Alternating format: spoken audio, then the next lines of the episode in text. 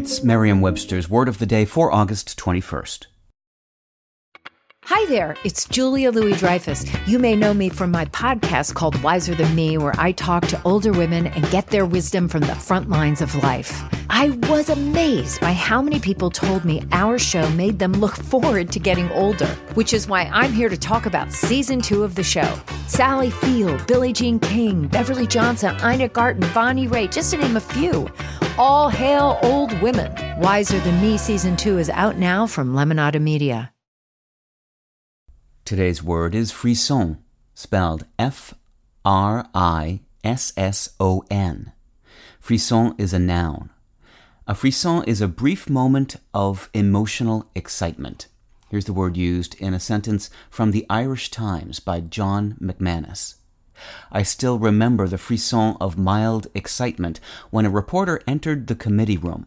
The members sat up, some straightened their ties, others coughed, and a new urgency was brought to the business of quizzing some hapless civil servant on whatever mundane business was before them. A chill down one's spine isn't always a sensation of fear or suspense.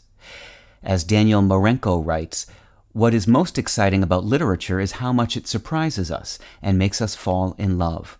Poetry especially has this gift the gift of provoking us in a frisson, a shiver, this capacity, like a bee, to put honey on the tip of our tongue, provoking that pleasant sensation of feeling and perceiving.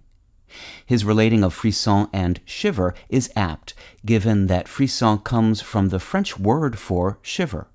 Those familiar with shivering will note that it's also apt that frisson traces back ultimately to the late Latin word frigere, meaning to be cold.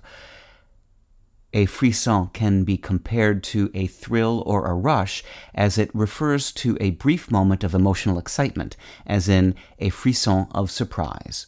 With your word of the day, I'm Peter Sokolowski.